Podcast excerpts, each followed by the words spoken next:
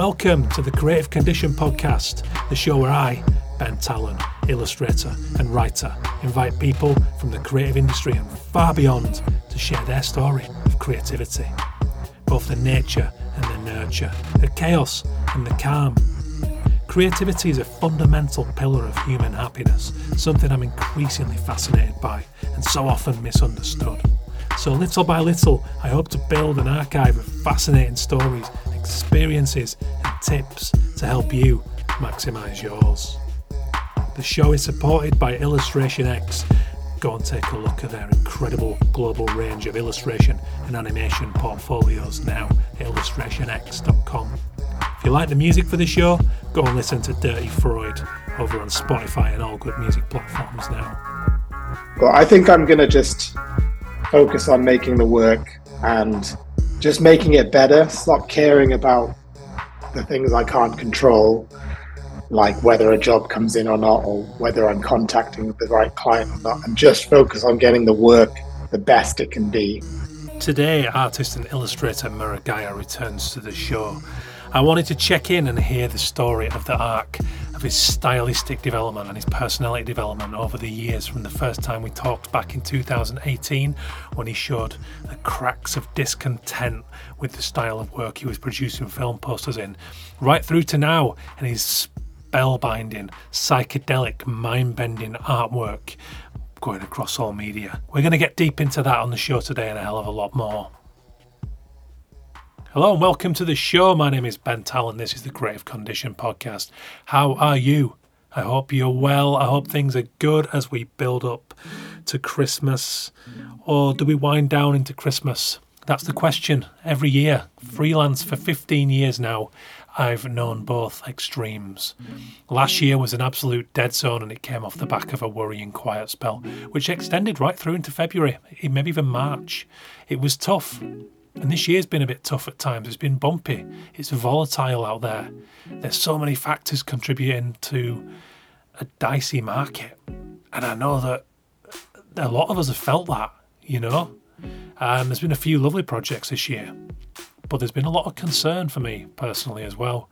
And it's part of the reason why I am pushing forward so strongly with the creative condition model, with the book. I'm going. I mean, I'm putting the nuts and bolts into place for a YouTube channel at the moment live show next year, interviewing Stefan Sagmeister at OFFF Festival in Barcelona.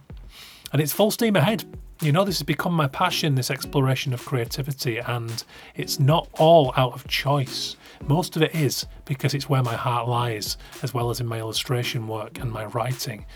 But I've certainly been kicked down that path with a little more velocity than I would have liked.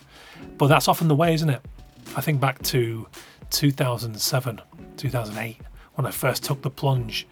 And that wasn't by choice, you know, I'd taken some time, I'd saved up some money, and I'd quit my job to go full time freelance for three months. That's what the money lasted me. And after that, it was all at the mercy of commissioning.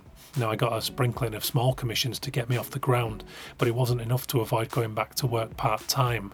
And when the time came, a few months after that, I lost both my one regular illustration client and the lady who'd been away on maternity leave came back to take her job back which meant that I had to go up from my temporary part time position. So I lost both income streams that I relied on at the time in one afternoon. I remember having an absolute freak out for about half an hour in the works van, only to become full time freelance out of no choice in the matter.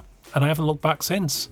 You know, that fear and that terror, I you know, I scratched and I clawed and I got some initial clients, some better paying clients, some more regular clients, and I haven't looked back since. There's been ups and downs, there's been terrifying periods, there's been golden periods.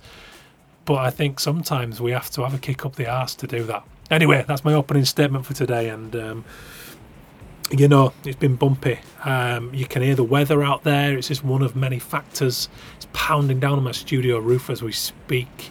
Maybe it's ambience, maybe not, but I can't do much about it.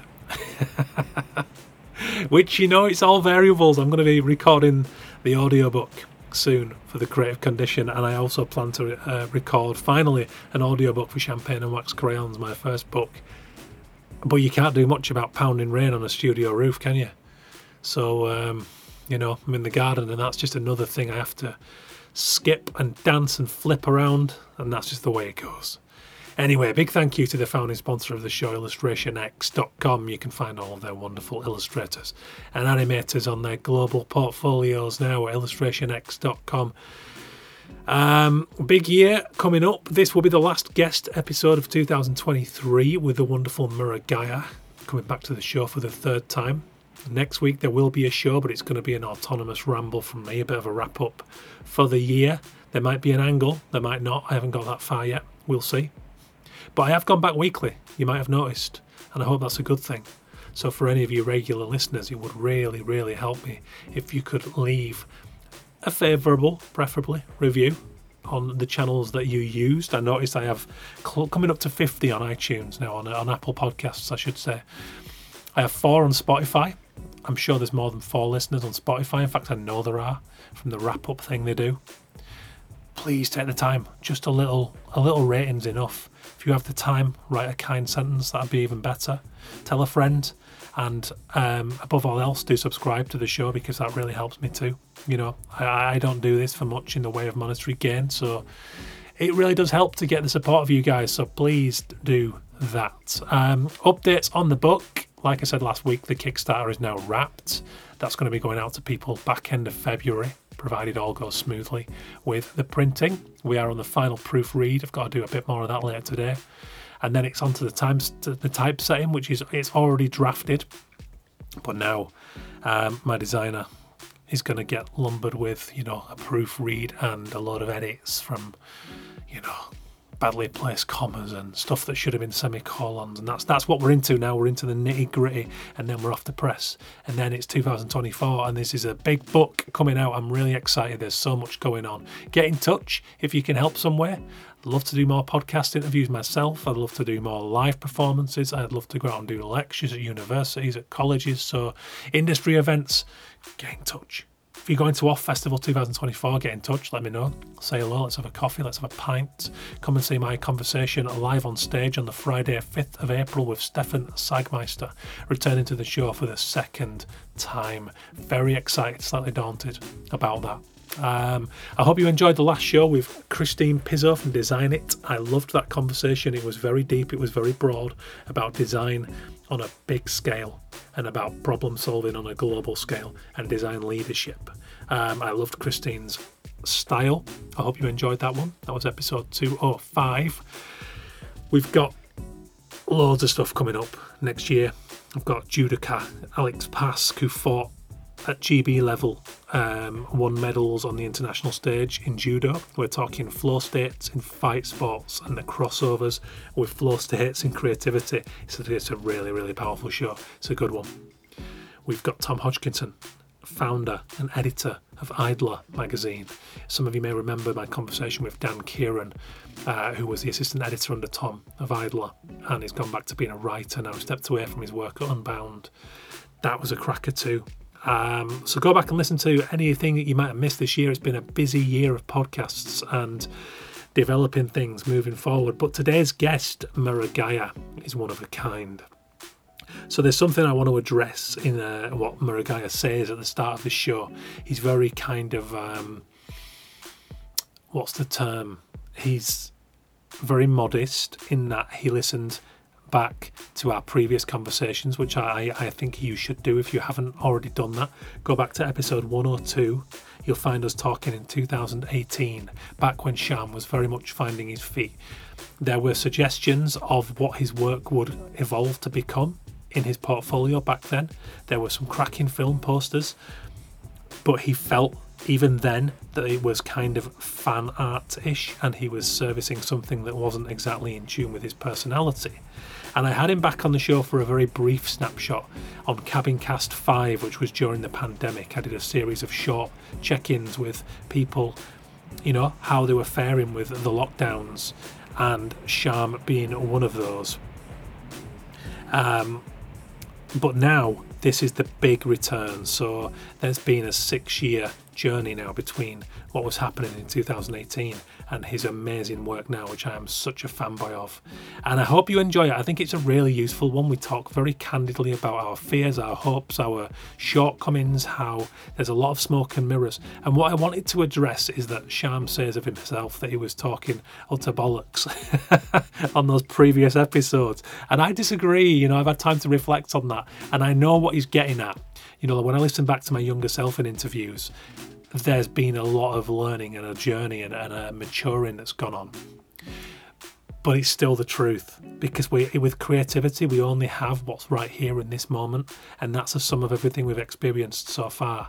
So I think he was absolutely right in everything that he was saying, but I understand also what he's getting at in that he's learned a lot since and things have evolved but it's not bollocks. I can tell you that for a start. It's a really interesting snapshot of the time and where he was at and where he is now. So that's why I think it's a good idea to go back and listen to those episodes. So 102 for the first one.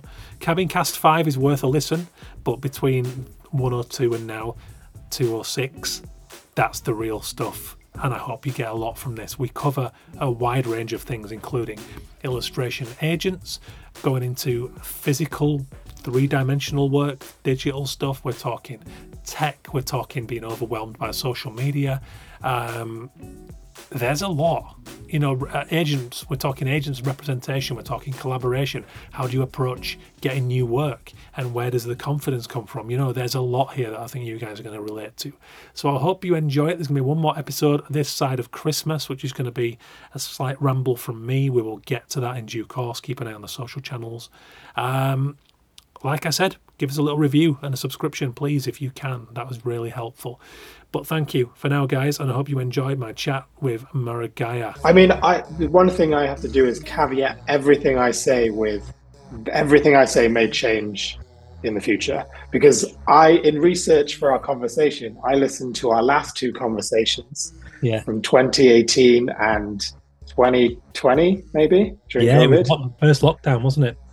And everything I said was bullshit. All of the stuff I said was like, you know, I'm trying to figure out my style, and I've got it this time. I know what I'm doing. Like, and then in the, in the next one, I was like, oh yeah, I'm just gonna like not do movie posters and just focus on my style. And all of it's bullshit because the last th- last two years I've done movie posters like all of the time. So yeah, everything I've said, just listeners, absolute horse shit. I'll probably do the entirely the opposite of the thing I'm saying in this conversation.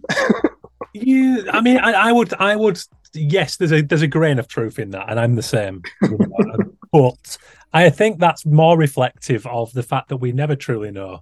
You know, I think creativity ebbs and flows and changes all of the time, and it's and I think sometimes I you know better than I because it's your work, but I think that it's probably nothing to do with the movie posters that gave you the kind of dislike. It was probably stylistic and where you were in your life.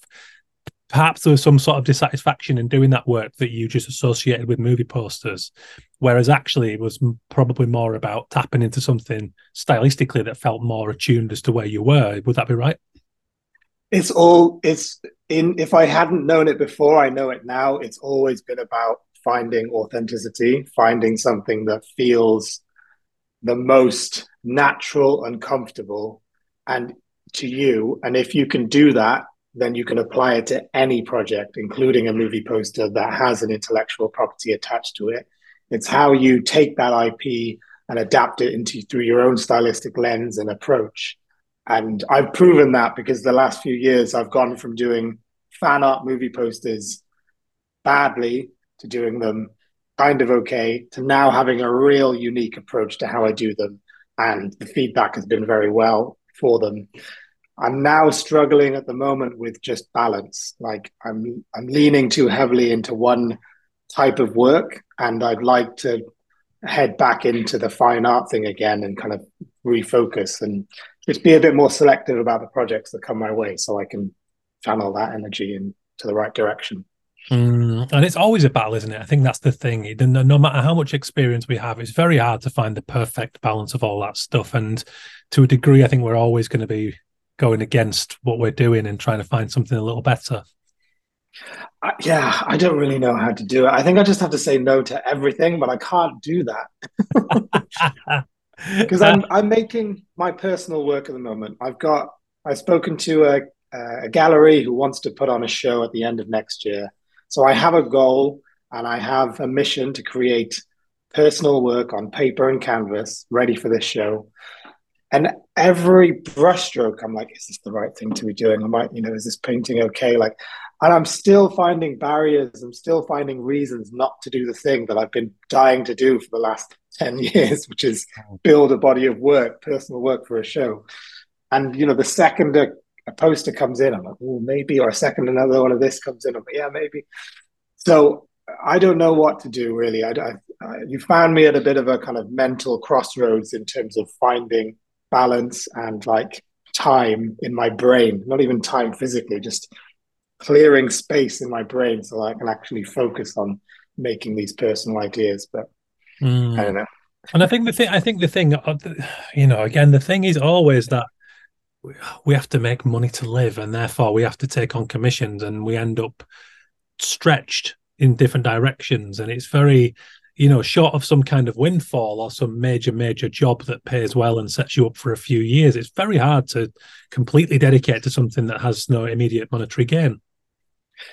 Correct. And I I mean, I don't know about you this year, but this year I have managed to find paid opportunities that lend themselves to my personal art style a lot more than film posters and IP stuff. So I might be able to do what you've just described and take on a couple of jobs a year that pay enough to then for me to paint the rest of the year. But it's hard, like you say, it's hard to rely on that. Like you'd never know if that's going to happen every year. So yeah, I know it's difficult. I think I'm going to just focus on making the work and just making it better. Stop caring about the things I can't control, like whether a job comes in or not, or whether I'm contacting the right client or not, and just focus on getting the work the best it can be. Um, whether it trying to make it resonate with people who follow me. And if I can do that well, then I have confidence that those things will come back to me eventually. Oh, they will. They will. From from personal experience, from observed experience, always. If the work sings and it, and it's got soul, and you feel that resonance, it that comes across in different. You know, it will come across in different ways to different people.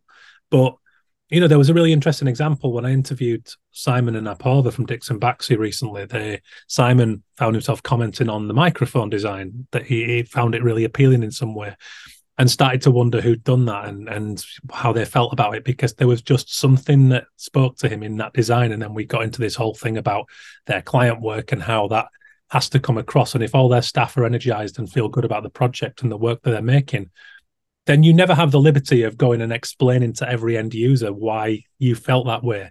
But it should that should transcend and come across in some way.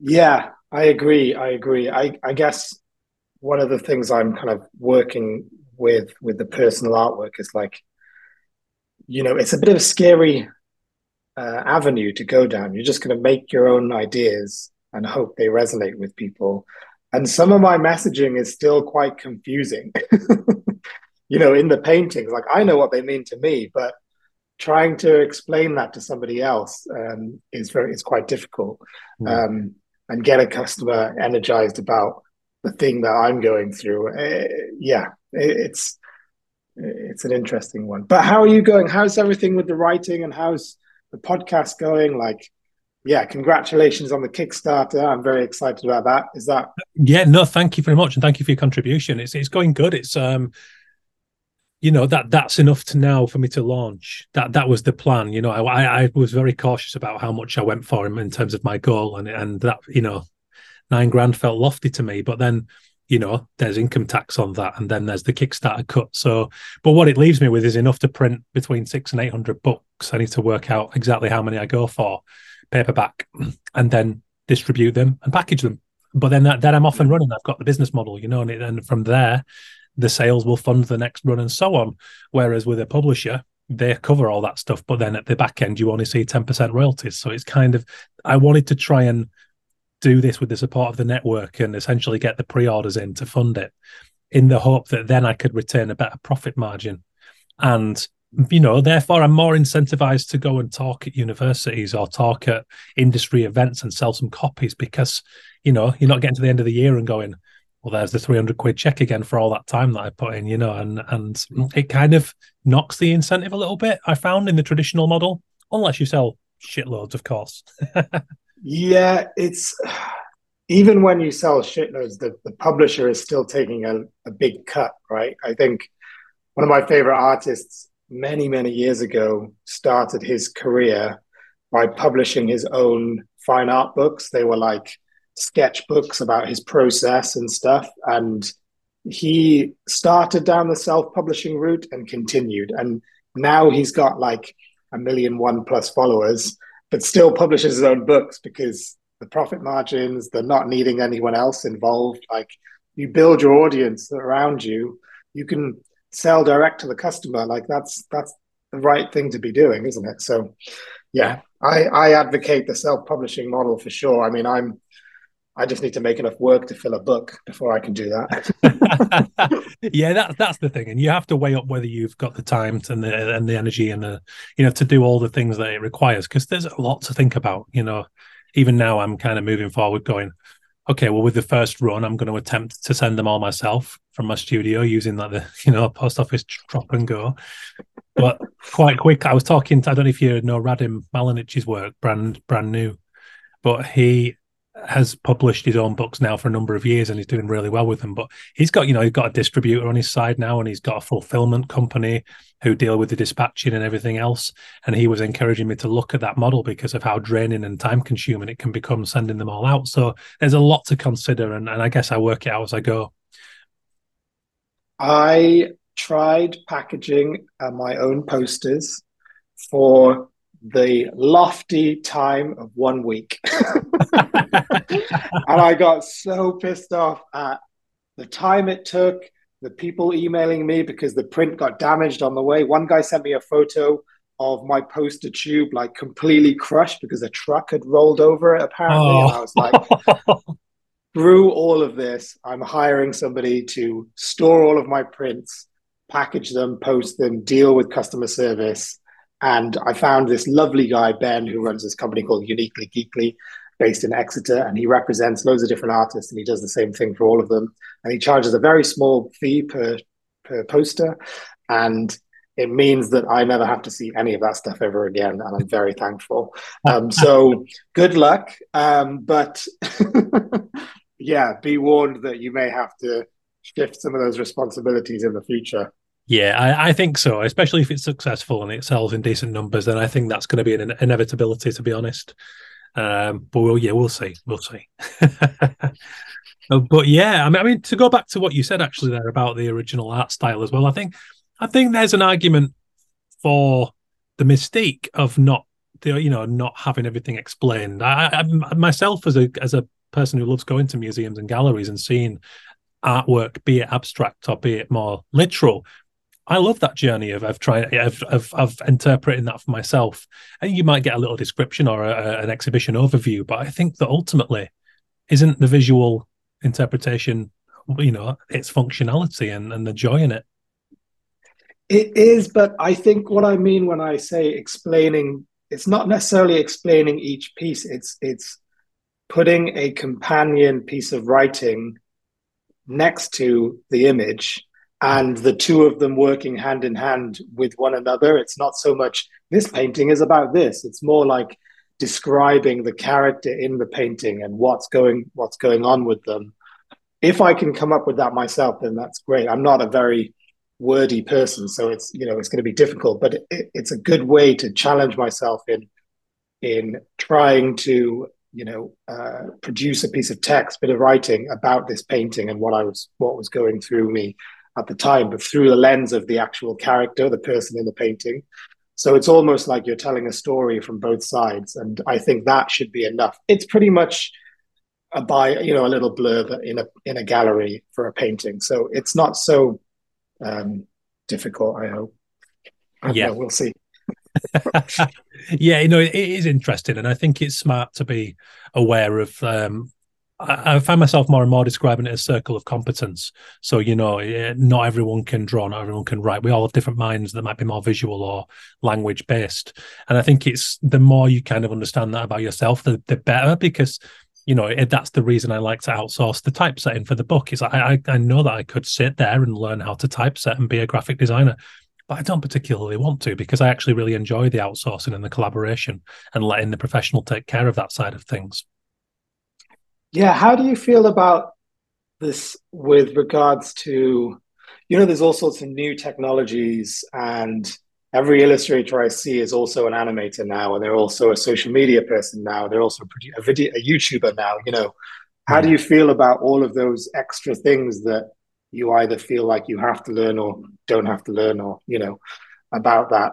Um, similar to the typesetting for your book, it's kind of like, would you yeah well what's your reaction to that kind of thing? I find it overwhelming if i'm honest. I find i and i and i try not to go down that road of trying to be everything. I've, I've certainly had my moments and i've you know recently had to put fiction on the back burner just because you know i'm a new parent and i'm trying to do a non-fiction book alongside being an illustrator and that's enough. You know there's mm. a as you'll know being a full-time illustrator is more than a full-time job. Everything when you when you add some of its parts. So you know the fiction was just getting to a point where this thing I was supposed to be doing for pleasure that just felt like this a bridge too far. So I'm going back to the drawing board. I'm looking for a literary agent, and again letting people take on some of that stuff because some of it can be good. You know, I, I do want to do a YouTube channel as part of this creative condition model, but it's a part of the bigger vision and it serves it very well. And I think I will enjoy that and I think it will help the podcast. So that's fine. But then when it comes to being on every social platform and doing all of the things and understanding the algorithms, my head starts to fry and I, and I just, it burns me out. And then I feel a bit disillusioned about everything because I just get tired by it all, you know. And I think it is an information heavy world these days. Yeah, I agree. I agree. I, I tend to, if there is a new skill, like animation, for example, I tend to let it happen naturally. So if a job requires animation, great. I can then hire the individual that has the skill set in that, and then help di- work with them, direct them to the thing that I'm looking for, and then learn something in the process. I don't have the drive to actually become an animator, but I love animation. I love the history of animation. You know, I, I know movies, I know how to direct things. So why don't I work in that capacity with an animator? And then, and we've done that. We've, you know, I've done some animated projects on a couple of jobs this year, and it was, it was way more fun doing it that way. So I think with all of these new skills, these extra things, maybe if if if they come naturally, then work with somebody who's skilled at that to then, you know, produce this piece of work that involves a YouTube video or an animation or whatever. But I do, I'm the same as you. I do see all of it and I'm like, how is this artist over here being all of these things? Like, why, how, how are they not focused on just making the work? And, and did it, is the society around us driving us to be the, all of these things at once? And how do you reject that? Yeah. I don't know. Mm, it, it's a it's an ongoing it's another ongoing conundrum. Um, I always think of something that Andy Sandoz said to me, who used to be the president of D&AD, a really good creative director, and he was very kind of up on technology and, and the possibilities. But his thing was that you don't have to go and learn how to code. You don't have to go and learn how to use AI. But to be ignorant of it is dangerous. And it's the mm. awareness of it in your thinking within your practice that is important. So, you know, to know about ChatGPT or to know about Midjourney is one thing, and to understand its place in the landscape is very smart. But we don't all have to go and learn how to do it. You know, they, yeah. that's that's that. I think that's the difference, and that's something I took on board. So I try to remain aware and see what people are doing and see, you know, because then that informs your thinking, whether it's subconscious or conscious, and um, and I think that's good. You know, because then you remain current. But rejecting it altogether is dangerous. well, I mean, then you become a, a dinosaur in the space, and you like, you, you right. do, and I'm sure the guys who rejected the Apple Mac and the internet when it came around and Photoshop found that out the hard way. You know, I think that. Mm. And again, it didn't. They didn't have to go and become masters in it, but to just wholly reject it, things move on quite and quicker than ever today. Yeah, absolutely. Um, um, But in terms of yeah, trans, in terms of transmedia, so I loved your. I've got the name of it, the Rangoli Mirrored Cosmos. That was fantastic to see. As as a real fan of your work, I think to see that, you know, a physical piece of art coming from what was quite um, I don't know if two two dimensional is the right word to describe your your illustrative practice, but to see that enter the three D you know real world was a real thrill for me as a fan. How did that feel as an artist, and, and how did it come about? It felt absolutely amazing. I was so chuffed. I remember in 2018, I was like damning my architectural background, being like, none of this is going to be helpful in any way. and you were like, no, no, I'm sure it'll come back in a new way, you know, and it clearly did because hmm. my my background in architecture, my understanding of three dimensional things, it didn't help in a very direct way, but it made me feel at ease with being like, oh yeah, we'll just turn this thing into a 3D public art sculpture. And to some people that might be quite overwhelming, but to me, I was like, I understand buildings, I understand public art, like I know this stuff. So yeah, let's do it.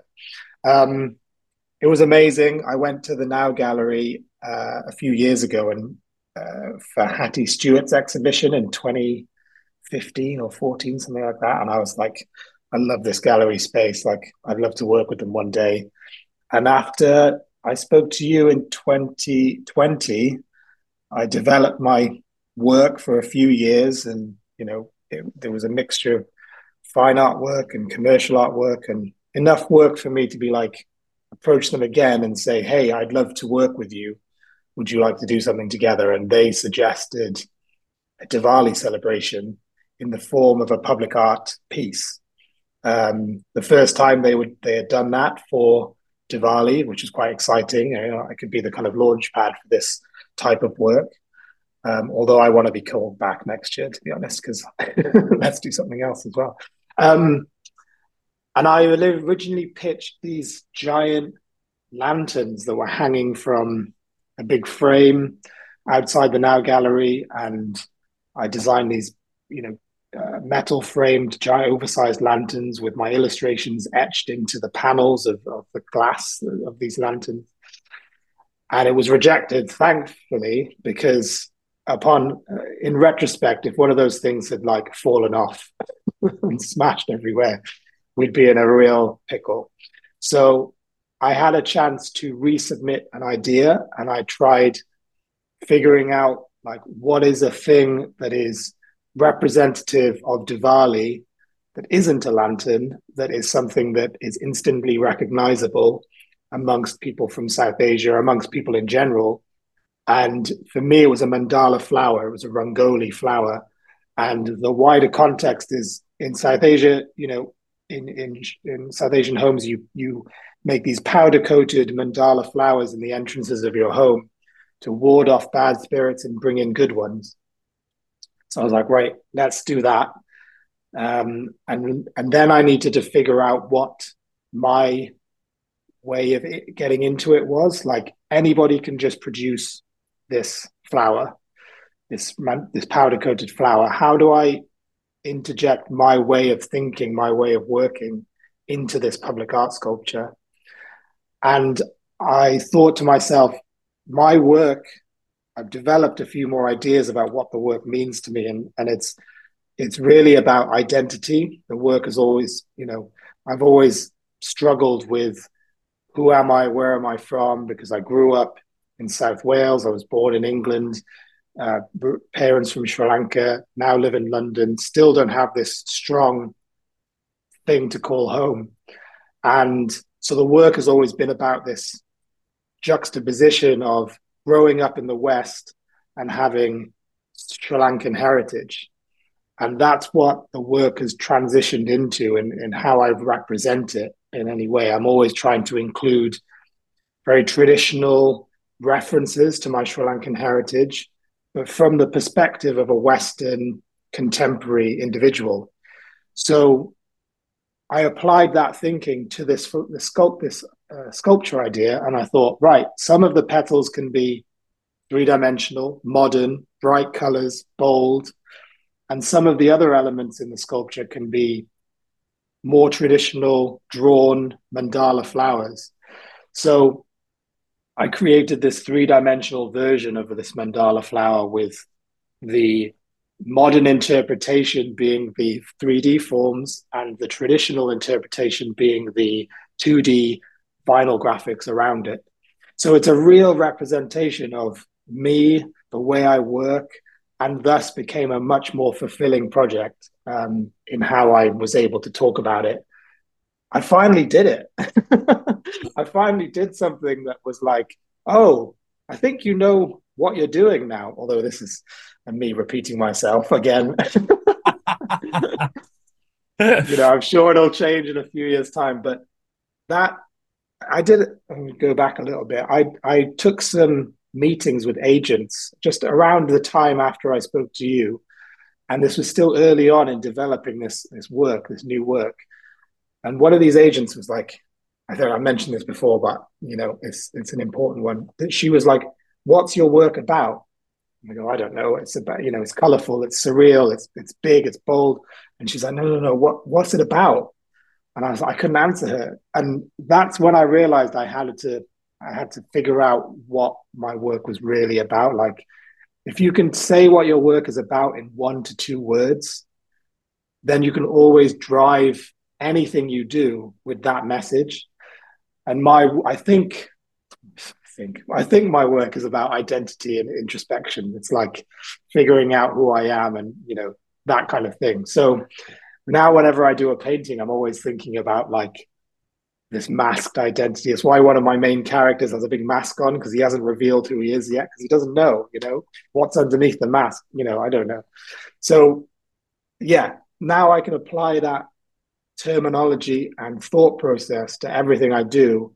And it, it may not mean anything to anyone else, but it makes it more fulfilling for me to work in. Mm-hmm. And you, we need these compasses, don't we? Because when you've just got the world to work with, it's too much, and it's yeah. you can end up spread very thin.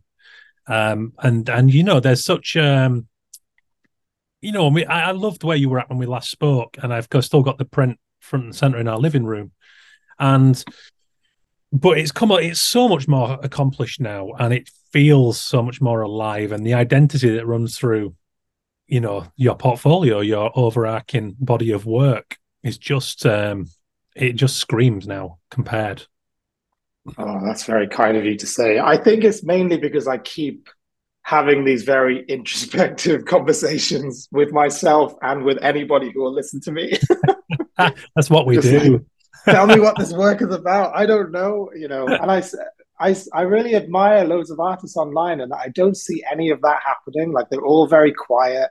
They're all like, "Here's the finished piece. Here's the next thing I've done. Here's a," and they clearly do have those conversations, but they're just having them behind closed doors. And I'm a bit more like up, you know, out in the open, being like, I don't know what anything's about. Who who knows what it's all about, you know? So, um, yeah, but doing that public art sculpture, it was amazing. I, this this year has been the biggest year in terms of like the scope of the work. So I've done this public art sculpture, which is on for an entire year in the Greenwich Peninsula, and then in the summer I did a collaboration with Choose Love and the Refugee Council, which was um, doing the campaign artwork for Refugee Week, the 25th anniversary of Refugee Week which ended up in an installation on the South Bank in London and animations at Glastonbury Festival.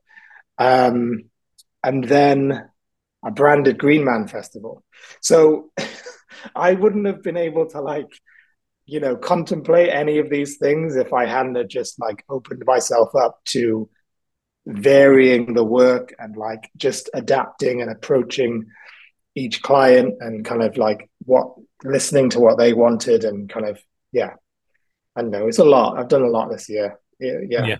And it's fantastic to see um I, I, are you still working independently or are you represented at the moment i'm represented by uh, an agency called the different folk mm. and not too long after i had kind of figured things out after we spoke i had contacted them and funnily enough they were saying they I had been on their radar for a year, so we we both started around the same time. You know, they they're a couple of years old now, and my work is a couple of years old now at this point. My new work, and it means that the two of us are growing together and learning together. and you know they've been thrown some very difficult things to do with regards to a public art project and the kind of like project management of those kind of things. And I'm learning that as well. So we're figuring out how to do these kind of projects together. And that's, I think that's the better way of doing it rather than, you know, you're both on equal footing, kind of com- conversing about how to do something rather than being told or telling someone how to do something. So they're great. Um, my the three agents there are so nice, and yeah, they've got an amazing roster of people. So I highly recommend having a look at their all of the work that they're making. And they did. Um, oh my god, they they they represented an illustrator named Andrew who did all of the TFL posters this year. They did. What did they do? They've worked with Lauryn Hill this year. Like they're they're they're amazing. They're having a great time, and and I'm excited to work with them. How about yourself? Because you're how are you doing with the illustration work and the representation there, and then the literary work as well? I know you mentioned you were looking for a literary agent, but yeah. Yeah, I mean, the, you know, the, the, what I've come to realize this year, and this this came from a, a, conversation with a guy called Peleg Top, who's a creative coach in Los Angeles. had him on the show, and I found him fantastic. He he describes himself as a, a coach for create, accomplished creatives at a crossroads you know and um, so he works with people who've kind of burned out or they've or they, they've they're done with what they were doing. They've been very successful in and he helps them to realign and get back in tune with themselves. And he breaks creativity down into emotional creativity and intellectual creativity.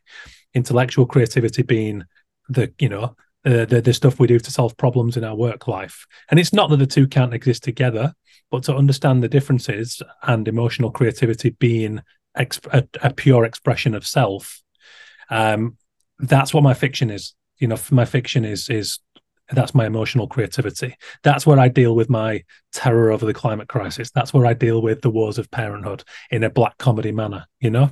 And that's a fantastic cathartic outlet. But then that's going to need 10 years to to marinate and to go on this whole different journey and to, to be ready to be an accomplished author. So that's fine. That's on its own timeline. It's something I love to do, I need to do, and will always do, regardless of whether it makes me money or not illustration wise, yeah, things are good. It's been a it's been a real year of ups and downs. I think there's been it's a funny market, and I think that there's been some really nice big projects, and then there's been some really long quiet spells, and I think it's quite tumultuous out there for a lot of people. Um, and I think there are trends at play too. So I don't know where my stuff fits into that. So there's going to be times when my stuff is even less for everyone than it usually is you know um, but it's good. The relationship with illustration x is fantastic.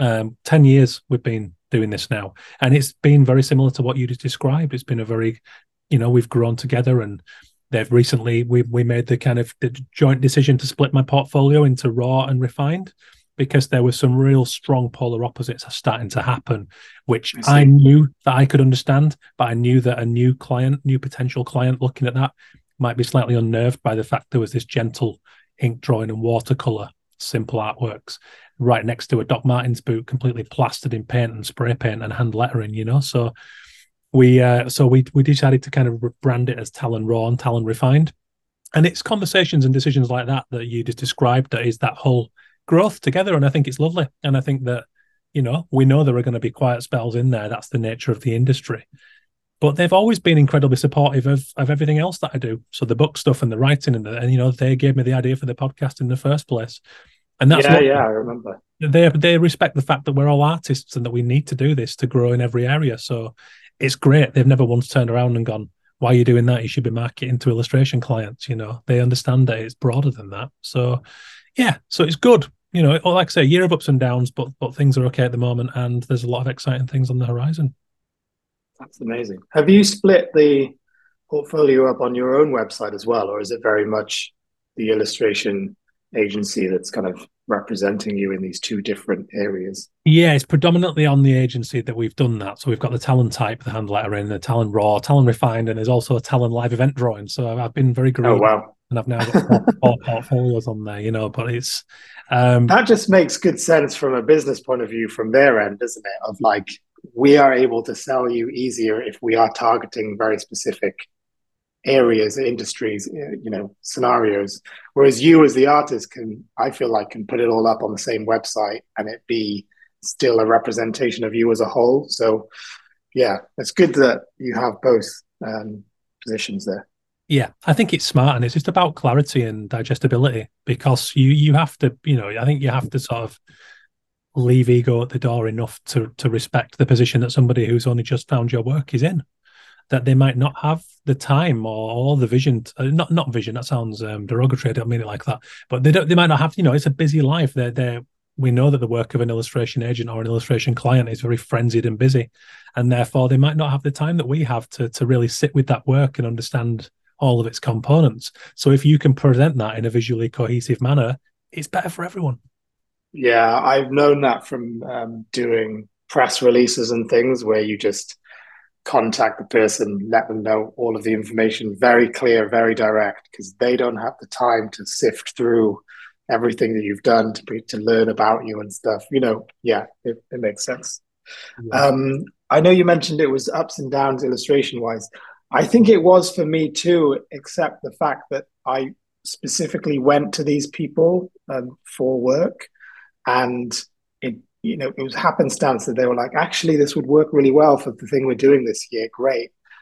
None of the jobs I got, the big ones I got this year, I waited to come in. You know, I went after them myself. And I've realized that there's swings and roundabouts to that thing because I'm on my fifth or sixth submission to the New Yorker, rejected submission to the New York.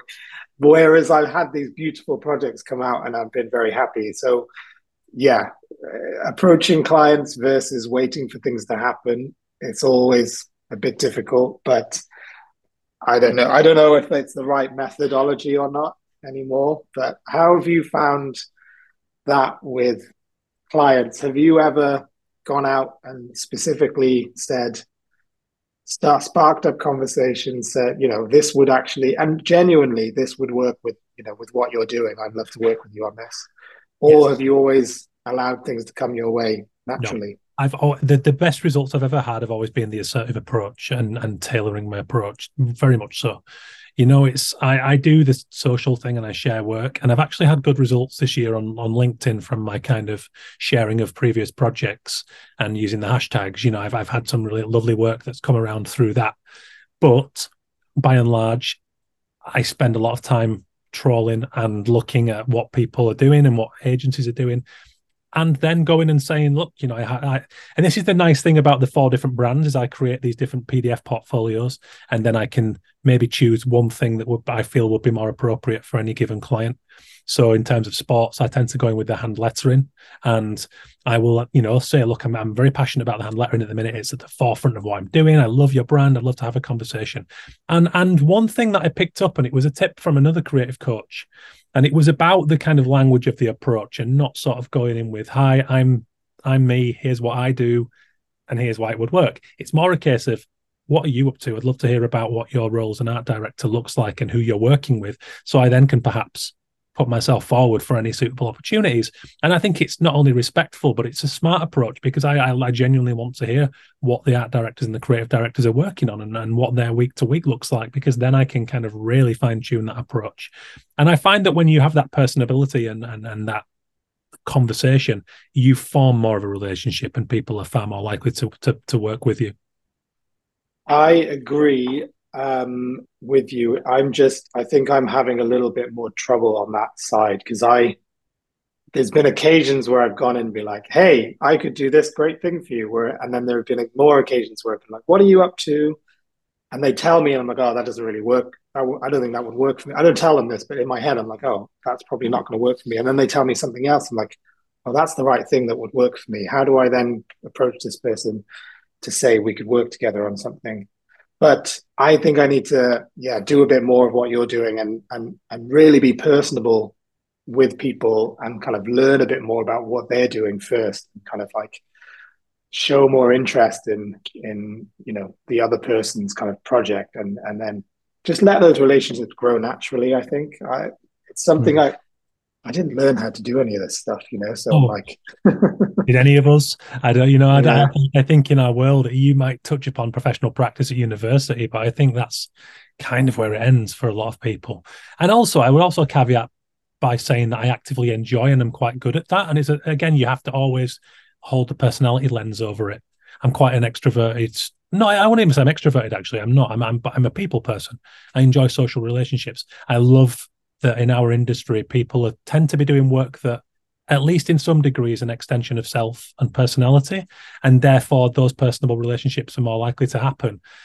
And I enjoy it, so it's kind of it's easy for me to do that.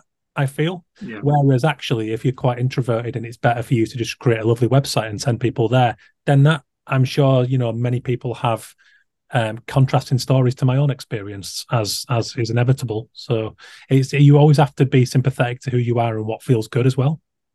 Yeah, yeah, that's very true. I I still don't really know what my personality trait is, so I haven't figured that out yet. you know, there's um, it's got, and I tell this story quite a lot, so I apologize to my listeners if it's a repeat. But there's as part of this book, there's a chapter about the personality and you know learning about yourself. And I had a guest on the show called Sarah Coggin, who's an illustrator slash language teacher. And she travels all around teaching English as a foreign language. And she uses a very emotive approach by encouraging people to tap into their own passions and nuances as part of the language learning experience. Um, you know, the whole idea of fun as an accelerator of learning.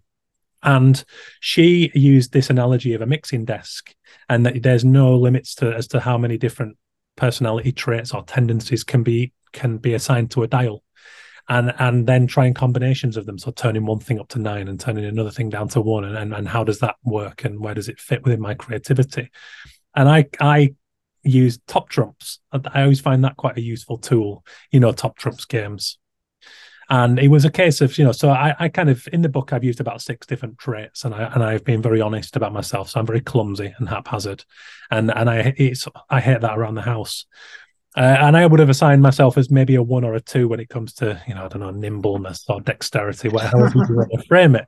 But actually, that's the genesis of my art style. That that raw edge is what informs my my language as a writer and my visual style. So therefore, maybe it becomes a really good thing, and maybe it's a nine or a ten. So you have to kind of look at each trait in in through both lenses and um, and I found it just a really fun thing to do to start pulling all these different traits about myself and give them a score, but then to consider the flip side of that and look at it. And don't get me wrong, there are some things like practicality. I'm awful. I, I you know, I can't put up a shelf without YouTube. It's kind of that's, and I'm a, I'm at peace with that. And that goes back to what we were saying about bringing in the professionals to do what you lack. Um, hey, at least you put up the shelf using YouTube. I like will hire somebody and throw money at the problem because I'm so inept at doing that. So preferably that, know, yeah, yeah. Learning more about yourself is key. I agree.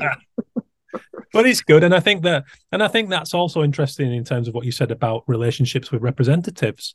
If you can build that relationship and they understand how you work as a person, not just as a visual artist, then they're probably going to factor that into the way they approach clients and try to get you work.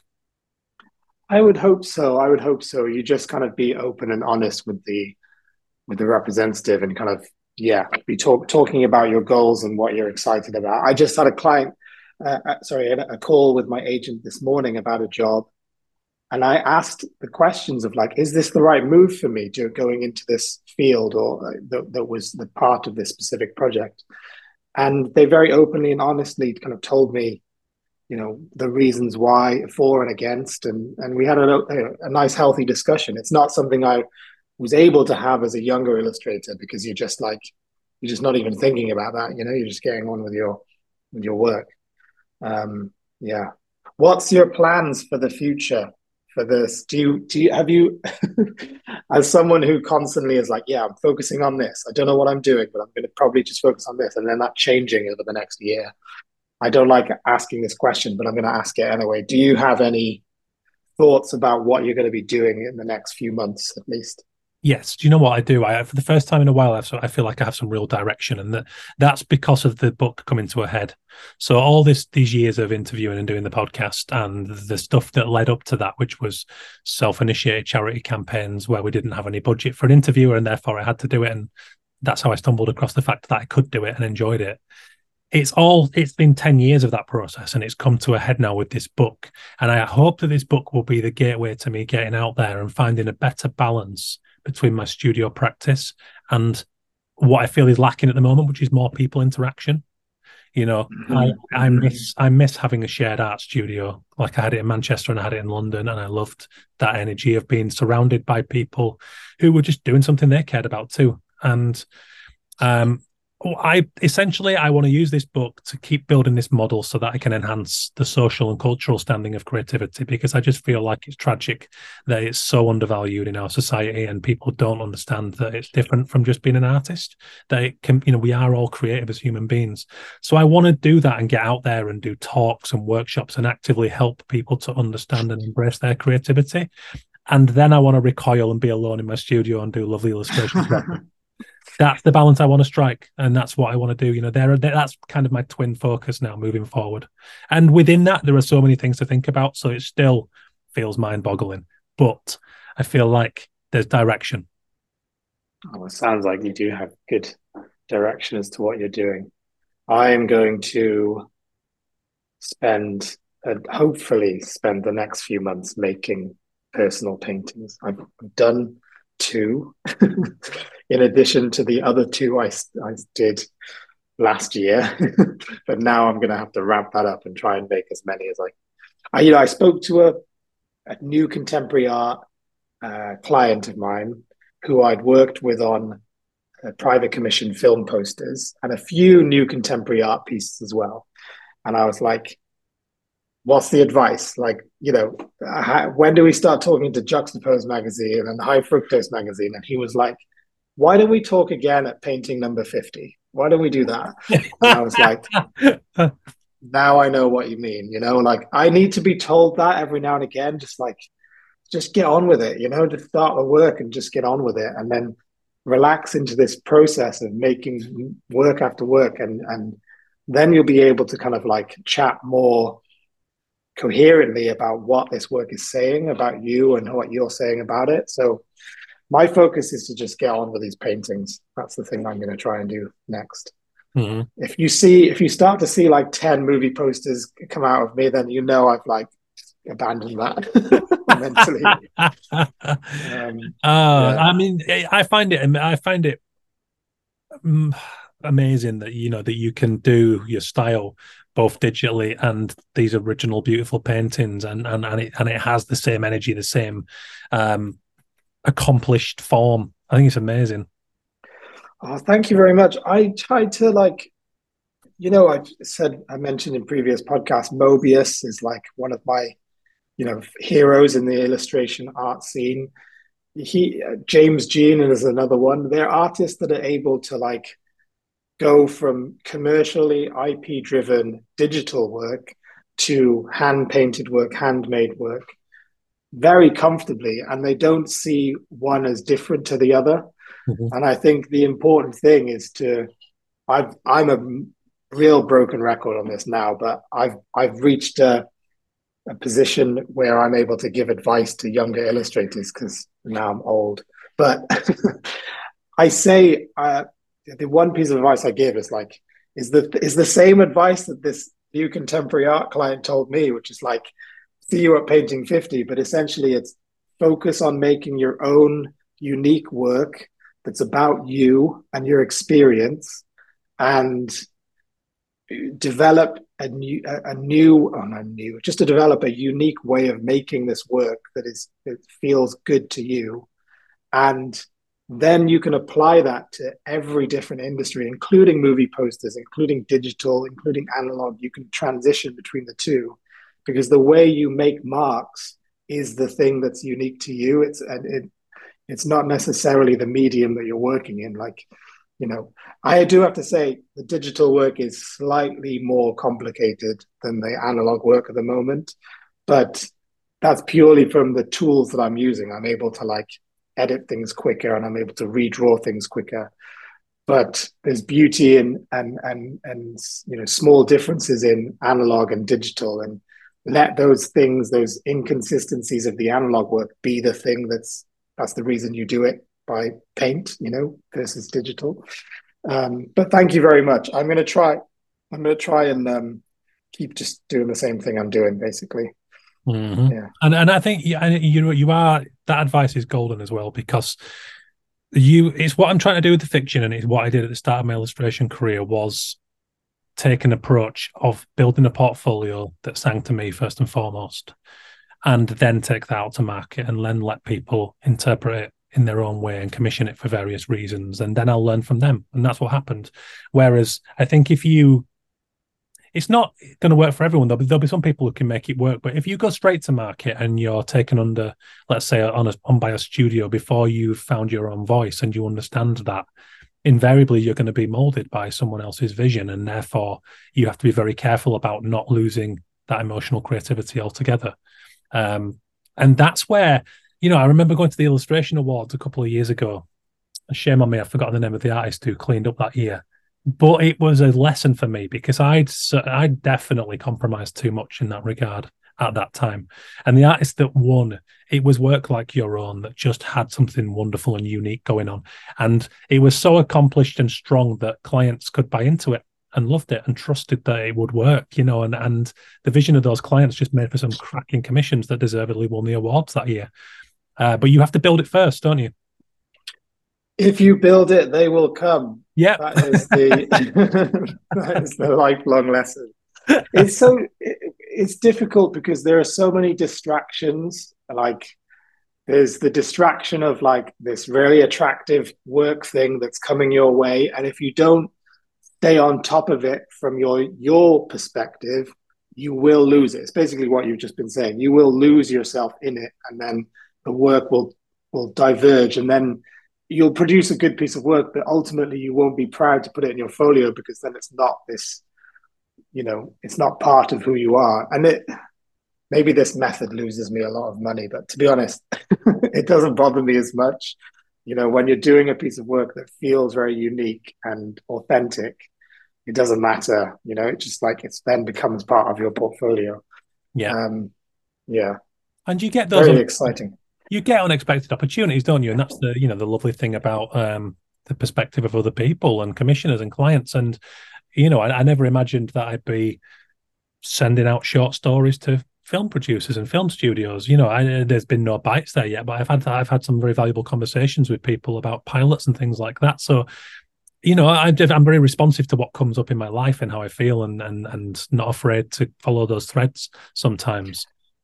That's so exciting. I mean, that kind of stuff is also very tangible now, isn't it? Like, I've seen, I didn't go and see the movie because I'm still not fully uh, comfortable with watching horror movies, you know, immediately. But the guys who made Talk to Me, this horror movie from A24 this year, they started out as YouTubers making crazy, like jackass style videos. And then you know, it's something that they were doing themselves that then became a thing. Like, you know, now they're working on movies and stuff. They're talking about Mad Max with George Miller, you know, that kind of thing. It's more tangible to be a person doing your own thing and putting it out online and having that thing come back to you in a very interesting way. So I'm so excited to see what TV show you produce, what movie you end up writing for, you know yeah. It's a bit naive for me to have these big ambitions and to be excited because some people are very scared about having these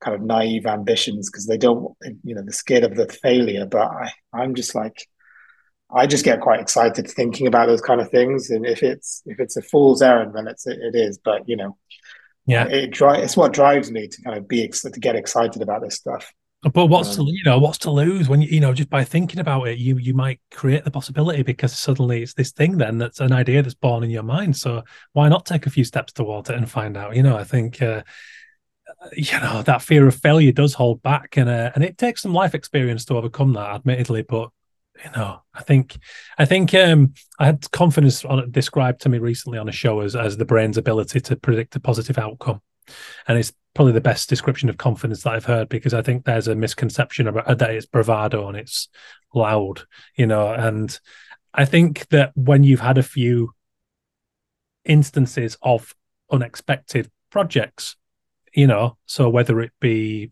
in your case, perhaps your your Diwali um, sculptures, you know that, or even your recent picture house stuff, which is fantastic, by the way, you start to stop worrying a little bit about what might be and actually get excited about you know about finding out i somewhat agree with you but at the same time i suffer from it um even right now, going into making paintings, I'm very scared about what the outcome might be financially, mm. commercially, whether I'm able to sell them. How do you reproduce them as prints? You know, how do you be this artist person that actually does this on a regular basis? Like, there's still desire and fear is basically the way we live. yeah. Um, quoted from the Matrix Resurrections, which is the second best Matrix movie, in my opinion. Um, oh yeah, not seen it yet. Oh, they're all good. They're all great. I don't know. I think watch it, but don't get too sad when you do see see it. um, yeah, I don't know. I'm scared as well. The thing is, it's important to be uh, worried about how this stuff might happen, but at the same time, it's kind of like once as you get more older and more you know comfortable in the working methods that you do, you're. I'm also like at the back, deep down, I'm I'm kind of like I'm sure this will work out. You know, so it's it's more to do with the passion and interest you have in the thing you're doing, and if you you put all of that in to the thing you're doing, then at least you can tell yourself, like, I did the best I could with this thing, and something will come of it, I'm sure. That's the um, thing. I think you can, you know, you can only ever strive for the, the, the best that you can do it at this moment in time, and you will always look back and probably think that you can do better in the future. But that we're not there yet, so you know, that's it. And I think I think you're right. I think fear and desire is a great way to put it. Um, it's the same, you know. We get very good at projecting this um, very confident, accomplished version of ourselves online, but you know, same thing. The truth is, I'm, you know, I was quite nervous yesterday about this idea of, a, you know, shit, you know, what does fulfillment mean? How do I get someone to dispatch my book? What if I can't handle the workload? And after all of this time, what if I'm, what if this is folly? And what if I should just be being an illustrator? And, you know, what if I can't pay the mortgage? It's like all of that stuff is always a whirlwind and it's always going on.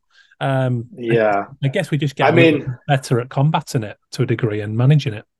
I hope so. I hope so. I mean, if I present any kind of confidence, I let you know right now, I am a complete mess. Mentally, I am a complete mess. Like I need severe mental health help. Like, you know, I have suffered from it for many years and it's reached a point recently where I'm really struggling. I'm still mm. putting the the the issues into the work. So I'm then like talking about them more openly, which is very helpful. But yeah, if there's any guise of like, hey, you know, you're doing really well, that may be true, but you know, there's still other issues. There's always other issues brewing. My favorite film of last year was Everything Everywhere All at Once. And what did Ke Huy Quan's character say? Be kind because you don't know what's going on in people's minds. Like it's always really good to just be kind because yeah. you never know what's going on with people. And yeah, whatever anyone is presenting, they might also be going through something very serious or very, you know, traumatizing or difficult. And it's very important to be aware that every social media is fake. It's all bullshit. Yeah. it's, it's the tool we're using to present ourselves for our work or for our lives. And yeah. Do you remember what it was like before Instagram? yeah, I do. Yeah. And I, and I do. And, and I, you know, in a lot of ways, I preferred it. I'll be honest. I think yeah. my formative days in, you know, was that's around 2007 when I was kind of building my maiden portfolio and, you know, in a freezing cold studio in Preston. And MySpace was just about a thing at the time. Maybe, no, maybe Facebook. Maybe people had just about got on Facebook, but I didn't. I took. I'm always dinosaur with this stuff. It takes me a while to embrace anything like that, and and therefore, no, it was very simple. It was email. It was email. It was a website, and it was doing the work, and it was lovely. It wasn't, you know, it didn't feel anywhere near as chaotic mentally. That's for sure. I guess the lesson is to kind of try and get back to that, uh, clear your mind of like all of that other stuff yeah try and limit yourself i should probably delete all these apps off my phone but mm. but know. you're right though about the kindness thing you know and, it, and it's the same for you know eh, people with opposing views and all that stuff. And and then don't get me wrong there's a there's a, a limit to that. But you, people are, are, you know it's a tough time out there and people are going through stuff. And you and it is a very valuable life skill to just eh, you know i remember a friend saying to me be lovely be lovely love, be lovely to everyone all of the time you know, and why not? And don't get me wrong, we have to deal with shit and people, you know, overstepping, but but if you try and adopt that approach to life, I think you'd be a happier person and and and you can turn people around, you know, you can include people in conversations and start to help people because often those kind of people who lash out are very troubled individuals. Yeah, part of maturing as as a person is to like risk, you know, have something like that happen to you, dealing with a very difficult situation, uh, maybe a very horrible or rude person, and then treating that person with empathy rather than uh, aggression. You know, it's kind of like, what is going on with you? How can how can I help? Kind of thing. It's very difficult to do. I don't think I'm there yet, but like, yeah. you know, it is, is difficult. Yeah, and don't get me wrong. You know, I, I, I, I try not to go on Twitter too much these days or X or whatever it is now. It's just for that reason. It's just you know you get quickly sidetracked by something and something silly or heavy, and you just think, oh, is this healthy for me? Is this worth it? You know, and yeah, exactly. And I think that's why well, I, I think that's why I become quite the LinkedIn man. I think it is free, it's free from that. Say what you want about the corporate side of it, but it's for me it's better, it's better than the political stuff. You know. I just started reusing it again. I was off for a, a couple of years, maybe a year, and then I was like, "Oh crap! I should probably get back in this because it's a fun way. It's a bit more of a direct way to speak to people, isn't it? Rather than like Twitter or Instagram where you're just saying something and then like letting people respond. Like at least you can have more of a conversation on LinkedIn. Yeah. I don't know. Yeah. Yeah, and I find that to a degree, our industry is a, a bit more free of the kind of corporate stuff as well. You know, it's uh, people, like I said about the extension of self. People seem to be on there because they're passionate about what they're doing and they want to connect with good people. So, if you curate a network and you, you know, approach people for the right reasons, personality led, then I think it's a really fruitful place to be at the moment. I think so. I think so. Yeah. So what's next? What's coming up? Anything anything exciting you can tell us about? The next thing I'm doing after this call is going to see Maestro. Uh, it's Bradley Cooper's second directorial feature, where he's playing Leonard Burns, Leo Bernstein. Carey Mulligan is his wife. I've this is the third movie I've seen at the cinema this week. Fourth movie I've seen this week. I saw one on Netflix at home. Um, I'm taking time off. I'm just watching movies in the daytime.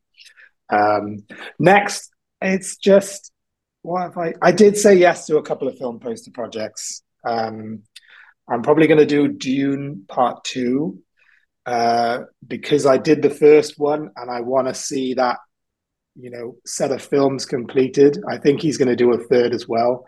But I have a really cool idea to kind of you know work with my first Dune poster, so I'm excited about that. I did a Barbie poster for uh, Warner Brothers. It's coming out soon with a company called Vinyl Me Please, do vinyl records and stuff. So, and then just prepping for this show, hopefully. Um, yeah, making paintings. That's the plan. That's the plan. Taking lots of time off, taking as much time to just live my life as possible because I think that's more important. You're absolutely, you know, you're absolutely right, and I, I've been a bit kind to myself in that regard recently. You know, just lunch breaks, watch a bit of something, and if I feel tired in the afternoon, take some time off. You know, obviously dead, deadlines withstanding, uh, notwithstanding, and everything else. But I think we live these thousand miles an hour lives, and it's not healthy. You know, we're not, we're, we're human beings are not set up for that. You know. Yeah, if you had spoken to me a month ago before I went on my holiday to Mexico, I'd probably be like, I'm doing this next, and then I'm doing this, and I'm nonstop. And then I went to Mexico and realized like life is way more important than work and like, you know, just enjoying yourself with very limited time on this planet. Just get on with living a life rather than like yeah. focusing on what you need to do. In a hundred years, none of the things we've done will matter. yeah. I tell myself that every day now, and I'm like, oh yeah, like what the fuck am I doing? Like, I don't need to do any of this shit. Just enjoy yourself. Just get on yeah. with the work that you want to get on with. But not don't let that be the be all and end all. The thing I love doing the most is go to the movies. So that's why I've done it three times this week. Brilliant. well, on that note, how did it feel to see the uh, the picture house work come to fruition? Oh my goodness. Picture House have been like I've been a fan of Picture House for a very long time. Like I've lived I lived in Tooting. I went to Clapham Picture House all the time. And then I moved to Southeast London and Greenwich Picture House is near me. I go to Central the most to a point where the staff members are like, oh, hey, how's it going? You know, they see me every day and they're like, good to see you again. And from that relationship or from that uh, fandom of going to the cinema, I got to know Sam Clements, who's the marketing manager at Picture House. And Sam was like, Oh, I really love that Empire magazine cover you did. Um, and I was like, Oh, thank you so much. Like, I'd love an opportunity to work with you. And Sam and I have become close friends. We like meet every now and again. We talk about movies. It's really fun. And it's friendship first, you know, it's that thing we were talking about before. It's like we share a passion for this. And then if something happens from a work perspective, that's great. But at the same time, I'm still going to speak to you every week about movies, you know? Um, so what, when it, there was an opportunity and, and, and Sam was like, come in, meet our managing director, meet the team, you know, and then I was like, right, I would love to work with you on something. And this was a year and a half ago. And, and that's when eventually they were like, we've got an opening at Chester we'd love for you to design a mural that's going to be at the entryway of this Chester picture house. They design, you know, they're designing, or they've designed the cinema around the director of Wes Anderson. So everything's like beautiful, pink, symmetrical, like you know, all sorts of like Wes's palette from Grand Budapest. Very beautiful and ornate. And they were like, "Can you design a mural in the entrance hall?" And I loved it because it was like me getting to work with a movie organization but not on a movie poster. So i was able to like really blend those two worlds of like working for a film company but doing my own thing. And i did some research. Um, i didn't go to chester beforehand but i did enough research to understand what i wanted to get out of the mural. Um, chester is very well known for these Rows buildings these tudor buildings with colonnades in them. Um, you know, the black and white Tudor buildings and lots of colonnades and cobbled streets is a very old city. And the other thing they're very well known for is midsummer and midwinter parade festivals. They do them constantly. They do parades for everything. People dressed up in all kinds of folklorish um, outfits and yeah, all of that stuff. So I just combined the two and I, I designed a piece called Parade and I had a plethora of my own characters in all sorts of different outfits and funky, crazy costumes and things. I had giants coming out of the through breaking the frame into the thing, and I did it. And then they were like, "Great, great! Can you install this during this week?" And that was the week I was going to Mexico. So I was like, "No, I'm going to hire a mural team."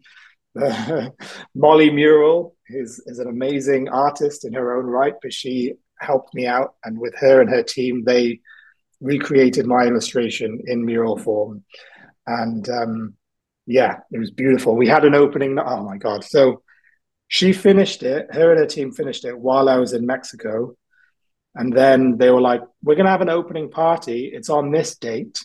And it was the day I was flying back from my holiday. So I flew back in the morning, landed at 9 a.m came home, showered, changed, and then went straight to Chester for an opening party where I had to give a speech to a cinema filled with people. um, I got there and I was like, "Do you mind if I be interviewed instead of giving a speech because I'm really jet lagged? and Everything I say will be gobbledygook." So they interviewed me, and it was such a beautiful evening. Like the people of Chester were so passionate and excited about having a cinema, like a picture house in their area. They were like really asking for it. So it's so nice that they got one. And the general manager gave a beautiful, like tear jerking speech. The town crier was there, like ringing wow. his bell. It was, it was amazing. It was, it's when you, again, working with people who genuinely want the thing that you're after, that you're looking, that you're doing, and really feel passionate and excited about it. So, one of the most fulfilling projects I've done this year. It's amazing. Picture House is such a big organization, so they have their own entertainment uh, distribution company. So I'm kind of chatting to them and seeing if we can work on some film posters, anything basically. I love working with Picture House. Tremendous. Um, yeah, then that was a joy. Knowing you were a big film buff, that was a, joy to see. And um, Yeah, and I, I, used to, you know, I was a member in London when I lived in London, and we used to love going to the Picture House. Greenwich was our main one, and um, it's it's a wonderful, wonderful company, and um, I'm I'm delighted they've just opened an Everyman down the road from us in Salisbury. So, oh, good stuff. I can, you know, in Everyman they like they give, bring you food to your cinema seat. Yeah, and it's good food, good, good food as well. You know, it's um... it's delicious. It's delicious. I saw the Green Knight at the Everyman in Clapham a few years ago, and had a like hot pizza delivered to my seat. It was amazing. Yeah. what have you seen recently? I I know we've been going on for a bit. I apologize to Ramble. No, it's all right. It's all right. We're nearly there. No, it's um. I do you know I've uh, shamefully I haven't been for a little while, but I saw Oppenheimer and Barbie in the same week down at the Everyman, and um, and you know the most recent thing I've seen was uh, Paw Patrol, the Mighty movie. which was wonderful yeah. for obvious reasons. Yeah. I just Fair I, enough. I, I, spent more time watching my kids' faces than than the film. You know, they were just awestruck. It was their first cinema visit, so that was. How old uh, are your kids now? Uh, three and a half. Three and a half. Okay, so. so no nice. screenings of Nightmare on Elm Street just yet.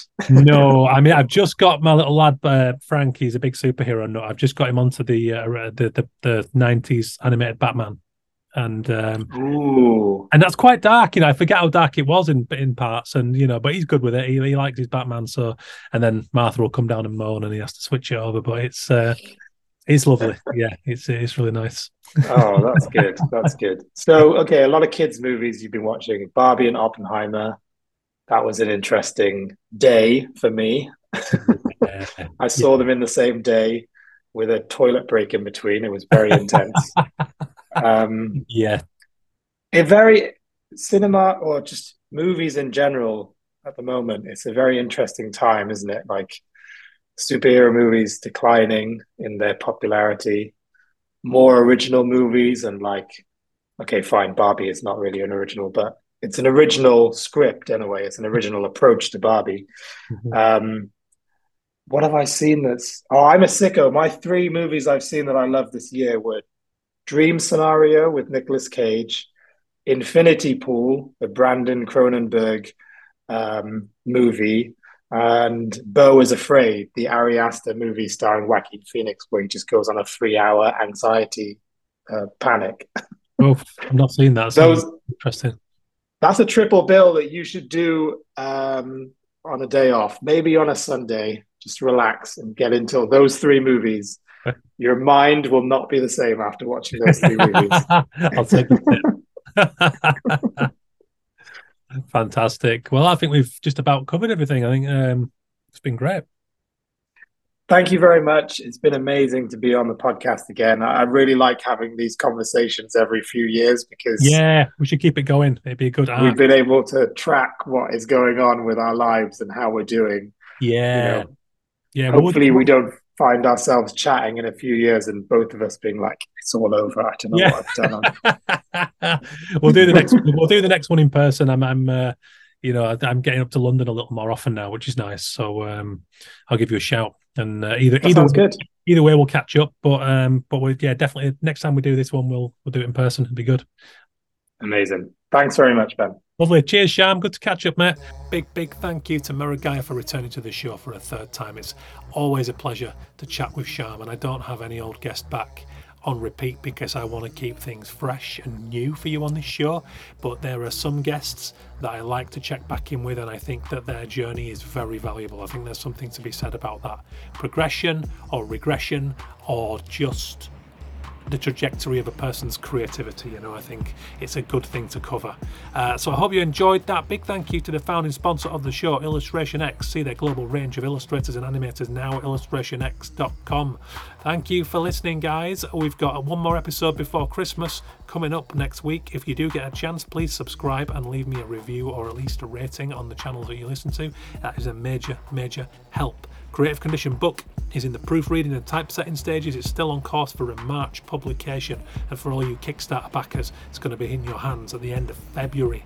Um, check out the lineup for OFFF Festival 2024. I'm there. I am interviewing Stefan Sagmeister in the open room on the Friday night of April the 5th very excited about that one. Um, go back and listen to episode 199 from my previous conversation with Stefan. But for now, that is enough rattling on. Have a great week, guys. Take care.